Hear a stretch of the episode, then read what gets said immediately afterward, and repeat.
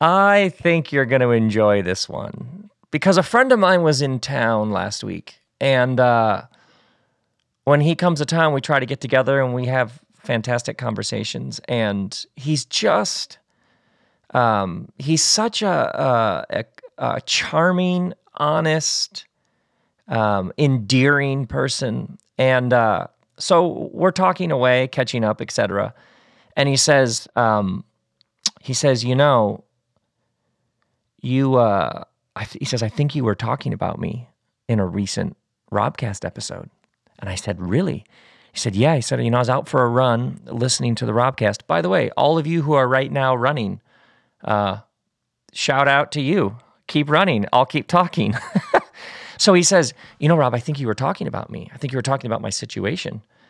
And uh i remember th- and i was thinking i don't I don't have any recollection of talking about him specifically. Nevertheless, he he uh, then proceeded to talk about what we've been talking about the last time we were together, and that makes me laugh because I thought at the time, what if I did do a whole episode talking about him? So that's what this episode is. So to my uh, to my friend, this this episode actually is about you. because what I noticed in what he was saying is something I've picked up again and again and again because the, the particular is always universal. It's like you're hearing this person talk about the situation they're in, and you realize, oh, this is about lo- lots of people know what this is about. It's like if you go far enough into yourself, you find everybody. So, so this episode actually is about him because he was talking about giving me the update on he's been doing this work for a number of years and he's become very good at it and he's developed uh, an excellent reputation because he's very good at this work that he's been doing. But here's the thing: it's killing him now. At one point, this work was like a dream it was like a possibility. It was like, could, could I actually do that, make that, create that? So he threw himself into it a number of years ago. And here's the thing it worked. By the way, success is just as dangerous as failure, maybe more. There, there, there might even be more landmines in success because at least with failure, you're uh, listening, you're paying attention, your eyes and ears are open. Like, what was that? How did that happen? What can I? It's like a great school. Sometimes what success does is it blinds you to all of the new things spirit wants to do because you're like, I nailed that.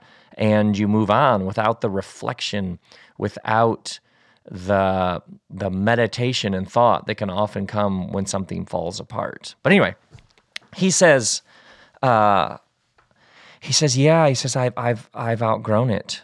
Um, and he says, now it's actually killing me. And he said, no, I don't, the people, the people who are involved in that work, all of the relationships I built, I love all these people. It's just I can't do, I just can't do it anymore uh, for a number of reasons. And then he said, but here's the thing I have this guilt. Like, man, people would kill to be in my position. People would love to be doing this work. It's almost like a feeling of what he articulated, like a feeling of guilt. Like, what's wrong with me? And that was when I was like, oh, I've heard this before. This sense that your restlessness must mean that you aren't properly grateful. Because you look around and you see all of the goodness that has come your way and a feeling of wanting more a feeling of this isn't enough, a feeling of this isn't good enough, a feeling like you're surrounded by goodness and yet some way it feels like you settled. And for many people, what that immediately does is, what's wrong with me? Why can't I just be happy with this? And so, in this episode, what I want to do is take you into the heart of that restlessness, that feeling like, shouldn't I be fine here? What is my problem? Uh, let's do an anatomy of restlessness. Because one of the first things that comes up is this sense of greed. Am I greedy? Why do I want more? The moment the word more arises in the soul, for many people, that immediately triggers another word greedy. Um, I should be content here. Why can't I just be happy? Uh, what's wrong with me? I should be fine. Or his line, there are lots of people who, who would kill to be in my position. And the good news I want to bring you is simply that's fantastic because we can work this out in such a way that they can have your position and no one has to die. So we have to think about the nature of a generative universe in uh, some different sort of ways. But let me pause there and say when you experience restlessness, what's interesting about restlessness is it's very hard to articulate in any rational sort of way. Uh, restlessness exists. It's it's uh, in some ways you could say it's pre-mind. It's uh, post-brain. It's below. It's higher. It's to the side. It's around your thought systems. Restlessness rarely dwells first and foremost in your rational thinking capacities restlessness usually resides somewhere more towards the center of your being, your soul, your heart. That's why when we talk about a feeling of restlessness, or somebody presses us, what's your problem? Why can't you be happy? You seem like a little greedy. Isn't this enough? A lot of people would die for this. You uh, you try and defend yourself, and it's very, very hard. Uh, I'm imagining you know what I'm talking about. You try to make a rational case for why you need to leave this, adjust this, do this differently. Uh, that's because we're um, in some dimension of your being that is larger, wider, more expansive than simply your ability to rationally arrange and structure concepts and words. That's why we talk about, uh, well, you think about uh, Genesis 1, the creation poem that you've heard me refer to a thousand times. Uh, spirit hovers. Yeah, and that word hovers there. That's a that's a reference like to a bird's wings flapping, like the bird just sort of hovers right there. Yeah, spirit, spirit hovers like a bird. It's like that sense of something uh, floating in the air right above your head. Or uh, when Jesus talks about spirit, spirit's like wind it blows wherever it pleases. I love that.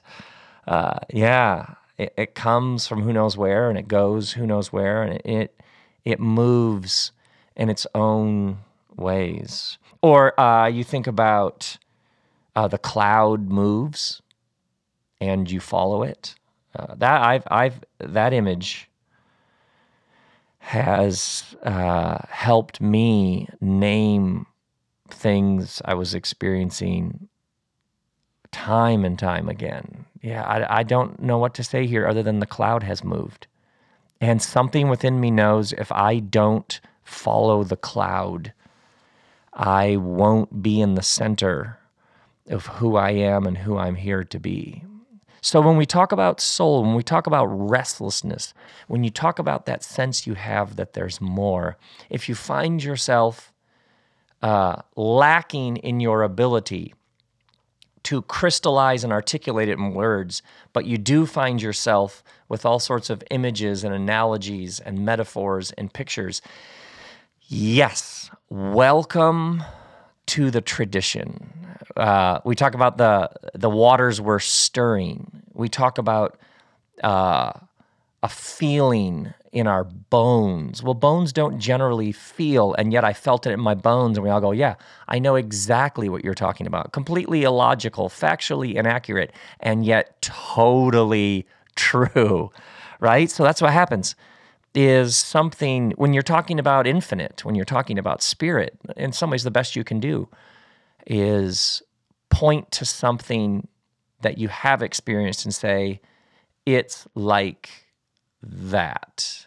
It's like the phone is ringing and I need to answer it. It's like somebody's baking bread in another room and I have to go find that room. It's like somebody's playing a song two blocks over and I have to make my way through the neighborhood to get closer to that song. Yes, exactly. And obviously, in the, in the modern world that we live in, we, as a general rule, we're trained in a dominant way of understanding reality, which is precision, which is accuracy, which is facts.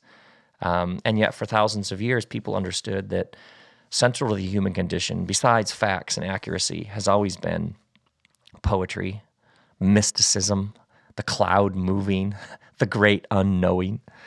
So uh, my friend is sitting there talking about this work that he's been doing and how uh, he's like, I have such great love for these people, but I'm, I, I'm not that person anymore. And to do this work requires me to participate and validate and affirm and actually help organize and promote things that are no longer, uh, I don't see the world that way. Um, I've moved on. And actually, for him, some of the world that he has helped create, he now sees. I don't even know if that's even helpful for where the world is going. That might actually be holding people back. So he has everything from uh, great love to warning to a sense of no, I can't participate in that anymore. I don't want to live in the kind of world that that is creating. Um, and so the first thing we need to do is stop with restlessness and move it from am I greedy? What's wrong with me? Why can't I be content? A lot of people would kill for this work to gratitude. Thank you uh, whoever it is that you thank God, Source, Spirit, the Christic energy pulsing through all of creation, whoever it is that you thank, thank you that I kept going. Thank you that I've seen something new, that I've glimpsed in the ancient tradition. When you take steps that lead you out of wherever you're coming from, you don't spend all of your energy beating yourself up over why did I used to think that? Why did I used to believe that? I can't believe how immature and stupid and childish. No, the last thing you do is flagellate, self-flagellate yourself. That's kind of redundant, right? Flagellate yourself for how naive or narrow or closed you were. No, no. The first thing you do is say, "Thank you, God, for showing me a little light. Showing, thank you for showing me the next step in the path." And by the way it's it's uh, really interesting to me um, doing so many uh, Q and A's over the years, over the past couple years especially. How many people ask a question? They're coming out of something, some worldview, some community, some way of structuring the world, some thought system, some faith community, some way of understanding business, um, and it's almost like they're ashamed when they look back on it and I always stop, usually mid question, and just say, hold on, before we even get to your question. Are you upset that you've seen things in a new way? Are you ex- upset that you're more alive than ever? Have you ex- are you upset that things have opened? No. And they always say no. I said, are you grateful for, for all of these new ideas and paths and uh, visions of what your life could be? Oh my word, I'm so, I'm so grateful. Okay, good, good, good. Then let's let gratitude, let's let gratitude be the fundamental posture. It's so much better, isn't it? So much looser. Uh, you're so much more liberated. Uh, you're so much less constrained uh, by guilt and shame. So, for my friend, the first thing sitting across the table was wow, what an extraordinary path you've been on. That something that was once like a step ahead, something that was once like a dream, a vision, uh, maybe I could even build that. You built it. And now something within you is saying, keep going, keep going, keep going. This is extraordinary. What a gift. Now, let's take this apart. And I want to give you two ways to think about this form and spirit. Spirit animates form. Form is animated by spirit. Here's what I mean two people could be sitting at desks in an office doing the exact same job. And the one is so thrilled to be there. I can't believe they hired me. Oh my word, I get paid to do this? This is fantastic. And the other person sitting next to them could be thinking, I'm so bored. This is the worst job ever. What am I doing here? I am wasting my life. Same form, but animated by very different spirits. So people can be in the same place, participating in the same external forms, but having profoundly different experiences. This prayer absolutely opens this person up. They become filled with wonder and awe. They have a deep sense of conviction about those they need to make amends with.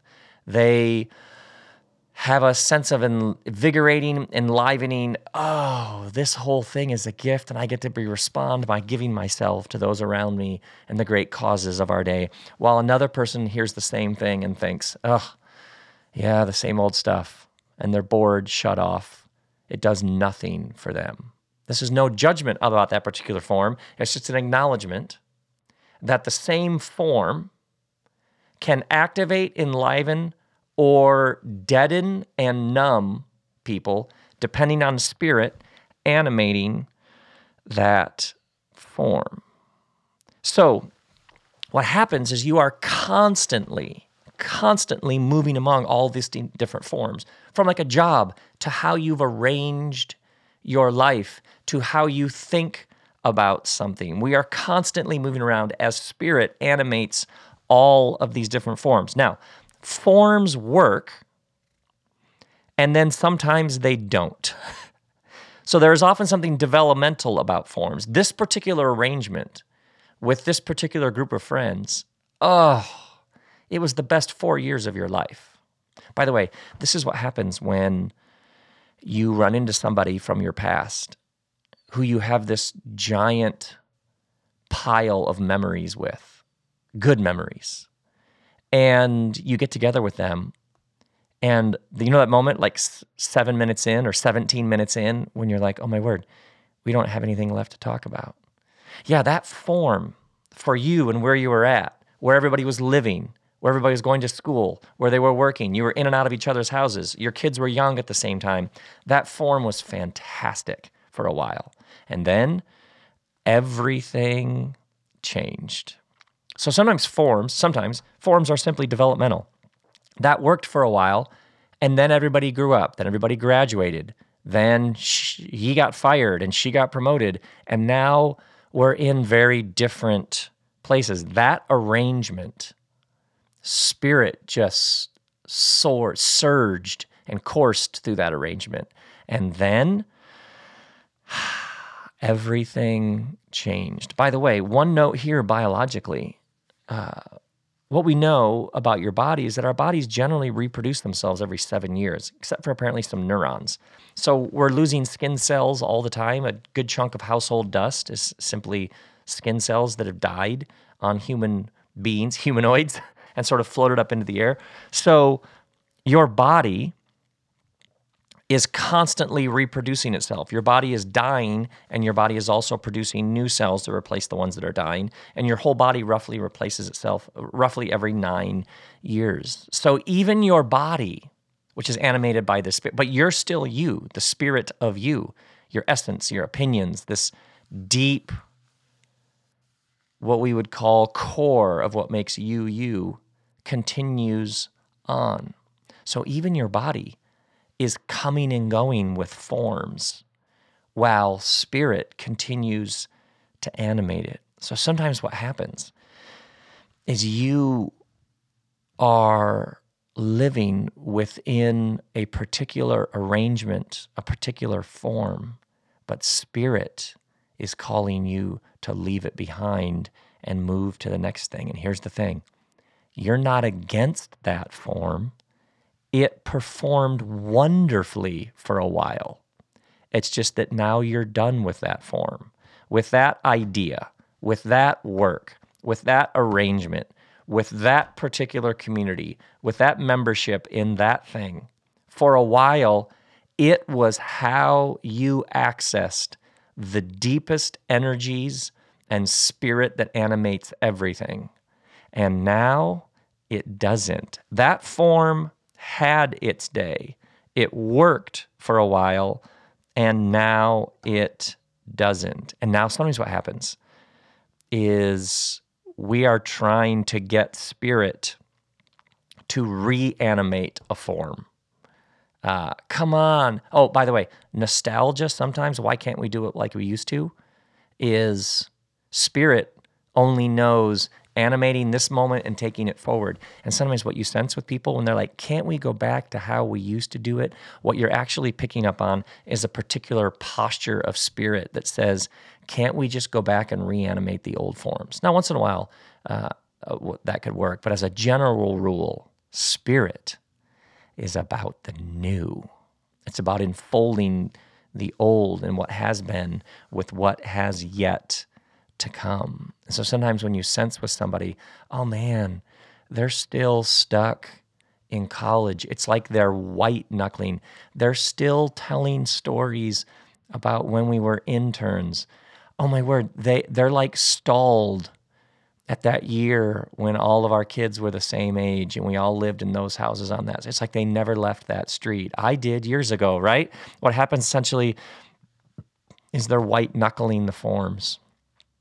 It's like they're gripping it more tightly while spirit keeps saying, Come on, come on. Cloud is moved, wind is blowing. The next thing, the next thing. Yeah. Oh, by the way, uh, that ancient story of the golden calf these Hebrews, former slaves wandering in the wilderness, they're being invited into the great mystery of the divine who is formless, because infinite is formless. They're being invited and they're waiting at the bottom of the mountain. Moses is up on the mountain. Uh, the divine and human are coming together. Once again, that Ten Commandment story is always about the divine and human. It's about all of humanity being united with the divine. Um, but these Hebrews, they can't do it. They just can't do. It's too. It's it's too much. It's too much formlessness. It's too. It's it's terrifying. They can't get their hands around it. And so what do they do? They build this golden calf. You can see what that is. Just give me a form I'm familiar with. Don't make me go through the process of letting go of my old forms so I can say yes to new forms. Uh, I met this wonderful uh, couple with this aching question uh, a couple of weeks ago on tour, and they were talking about uh, their kids and how it's not fun anymore, and it's supposed to be fun. And even as the dad said, I just it's it's just awful right now, um, and you could see um, they've been trying to do it a certain way, trying to be parents to these particular kids in a particular way and it's not working. And you could see it on their and and in their sort of ache and the longing in the question, you could see, oh, there's an invitation there. There's an invitation there. You know what the invitation is, my friends? To blow up those old forms. Because sometimes what happens is you get enough agony because you just keep doing it the same way that at some point you have to like torch those forms. You have to dynamite. Sometimes we've become so attached that we uh, we have to blow them up um, so that we won't keep falling back into the old patterns. That's why you need a ritual, a rite. Sometimes you need a ceremony. Sometimes you need to get your friends together and say, I have been doing whatever it is this way for so long, and it isn't working, and I need you all to help me. We're going to have a funeral for the old way so that the new way can be birthed. Come on. Oh, man. But we're just getting started because here's the thing. Uh, sometimes it's one, and sometimes it's the other. Sometimes the problem is the form, but sometimes the problem is not the form. Sometimes it's spirit. So here's what I mean. Oh, here's an example. It's like you're doing uh, a podcast, which you've named after yourself for four years, and you've been doing it a particular way, and something within you, it's like you've you you've come to the end of arranging it that. It's just subtle little tweaks, rhetorical moves. Um, and you start doing it just in a slight you just bring a little bit of different energy to it you just think about how you prepare for it a little bit differently and suddenly this form talking into a microphone becomes totally you bring a slightly different spirit you tweak that spirit just a touch uh, and suddenly it's like the form becomes new again and this is what happens when you had a long-term partner that form. You've been married. You've been wearing wedding rings. You had a ceremony back in the 1900s. You're good with that form. Uh, and so, what it is, is it's spirit constantly reanimating that form. And suddenly, it's like you just got married. It's like a honeymoon all over again. That's why sometimes it's one and sometimes it's the other sometimes what you're doing is saying, oh, it's the discernment to know there's nothing wrong with this form. I need an entirely new way to approach it. You're not not going to be the parent to that kid. You're not going to be like, forget this parenting form. You're on your own, kid. You're right. I'm your landlord. Let's try that. No, you are the parent. So that form exists. So the really interesting thing is when you say, I need this form, this relationship, this setup. We need it to be reanimated with a whole new kind of spirit. By the way, spirits that will actually, that will absolutely kneecap everything, that will just suck the life right out of a form. Here's one entitlement. A spirit of entitlement will corrode whatever it comes in contact with if you believe that you are owed something, if the whole thing is not a gift that you receive with joy and grace, but that you have somehow been shafted, and so somebody somewhere, the universe itself, owes you a spirit of entitlement, lethal. Here's another one jealousy. Ooh, when when the animating spirit is tinged with jealousy uh, there is envy. I want what isn't mine. There is jealousy. I want what i believe is mine. Either of those absolutely toxic that kind of spirit uh, animates everything in such a destructive way uh, i'll tell you one that is subtle, but uh, uh, an animating spirit of victim. I'm the victim here. Because a victim is, and obviously horrible things happen to people. We're not denying that anyway. But when the animating spirit of victimhood is disempowerment, I have no power here. Other people make decisions about my peace, joy, and love. Lethal lethal because what spirit always does is activate and empower.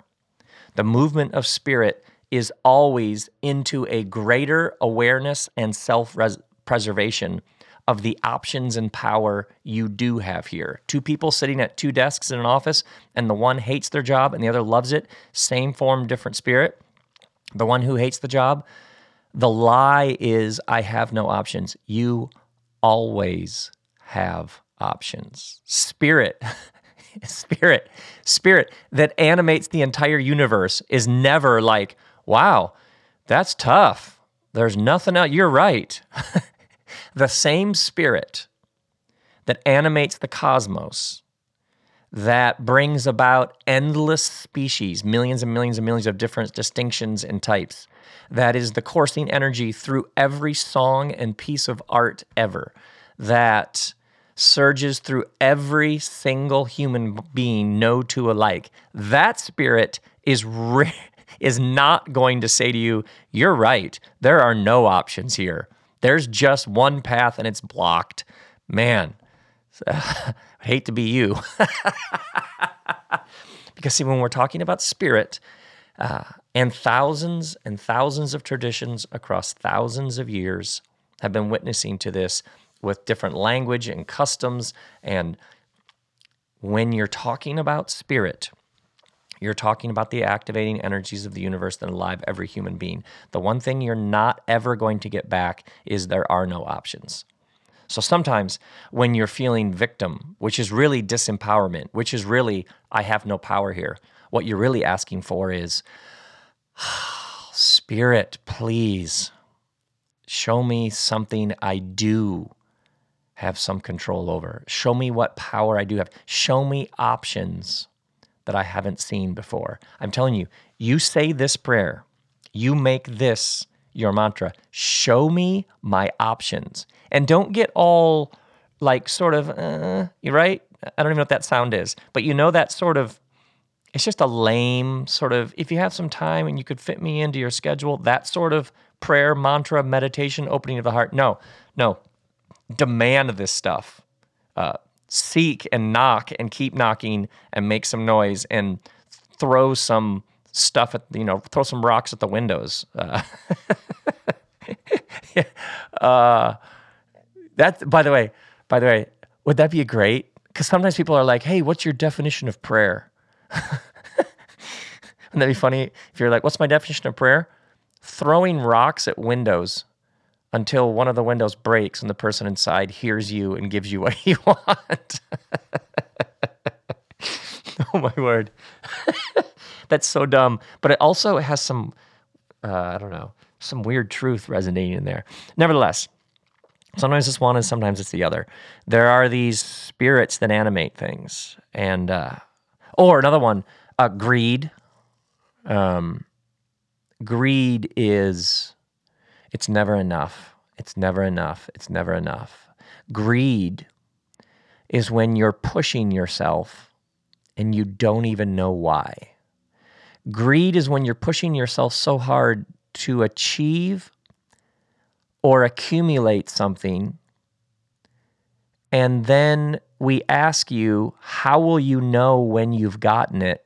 And you don't know you're literally running up a hill and you don't know where the top is and you don't even know what's on top that would make it worth running up that hill. That's the spirit of greed.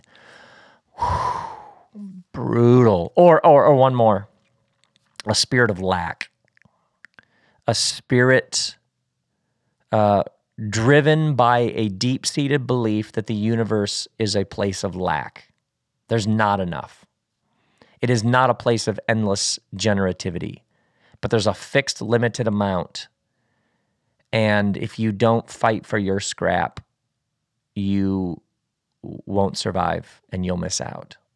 Uh, nothing transcendent and beautiful and generous comes when the animating spirits are these sorts of understandings and assumptions and beliefs. There's form, and spirit. And so my friend is sitting there and he's got this, he created this form, he's present within this form, and yet spirit is inviting him to leave that particular form behind. In this case, form being work, uh, uh, a series of relationships that uh, contribute to the work that he simply, that was great, but something within him, cloud is moved, wind is blowing, time to keep going. Sometimes what's needed is new form.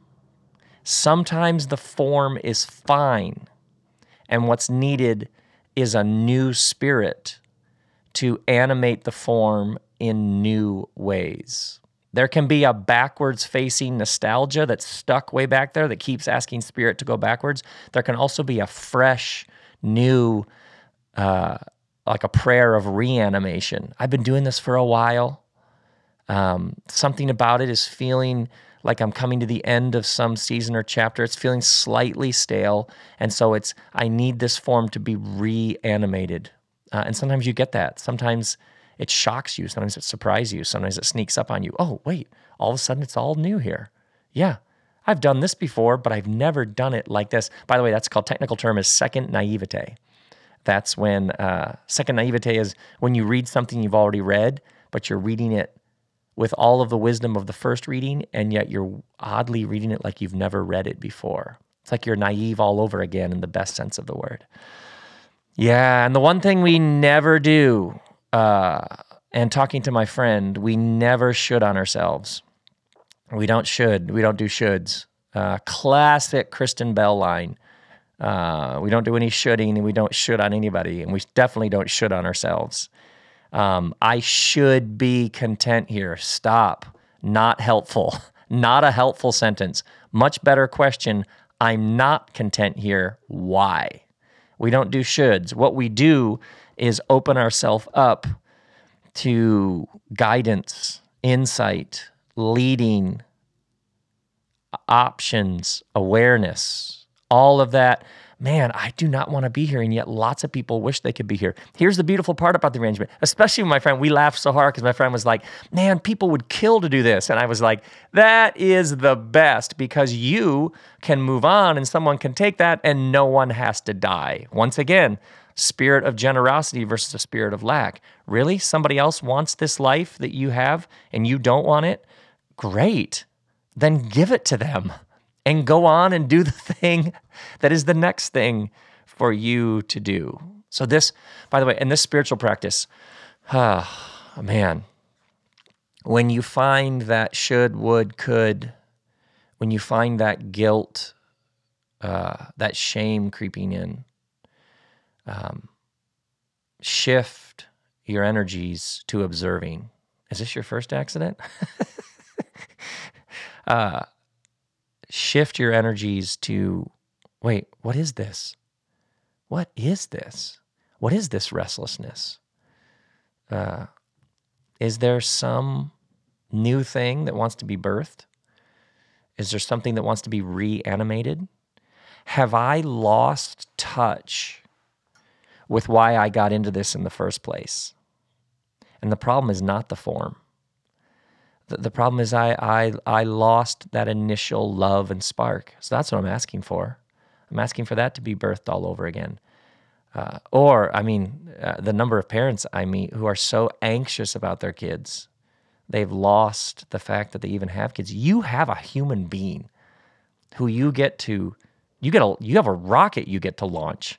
How awesome is that? And you're all hung up on where they're going to go to college, whatever.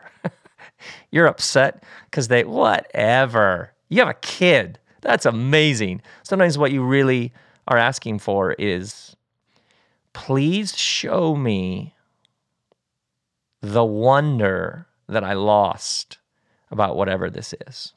And then other times it's, oh no, I'm done here. The restlessness is, whatever this is, it's over. So please show me how to end it well so that I can move on to the new thing. And that sometimes spirit just goes bonkers there because it's like you get filled with that terror and that uh, that like shaky. What am I doing? This could not.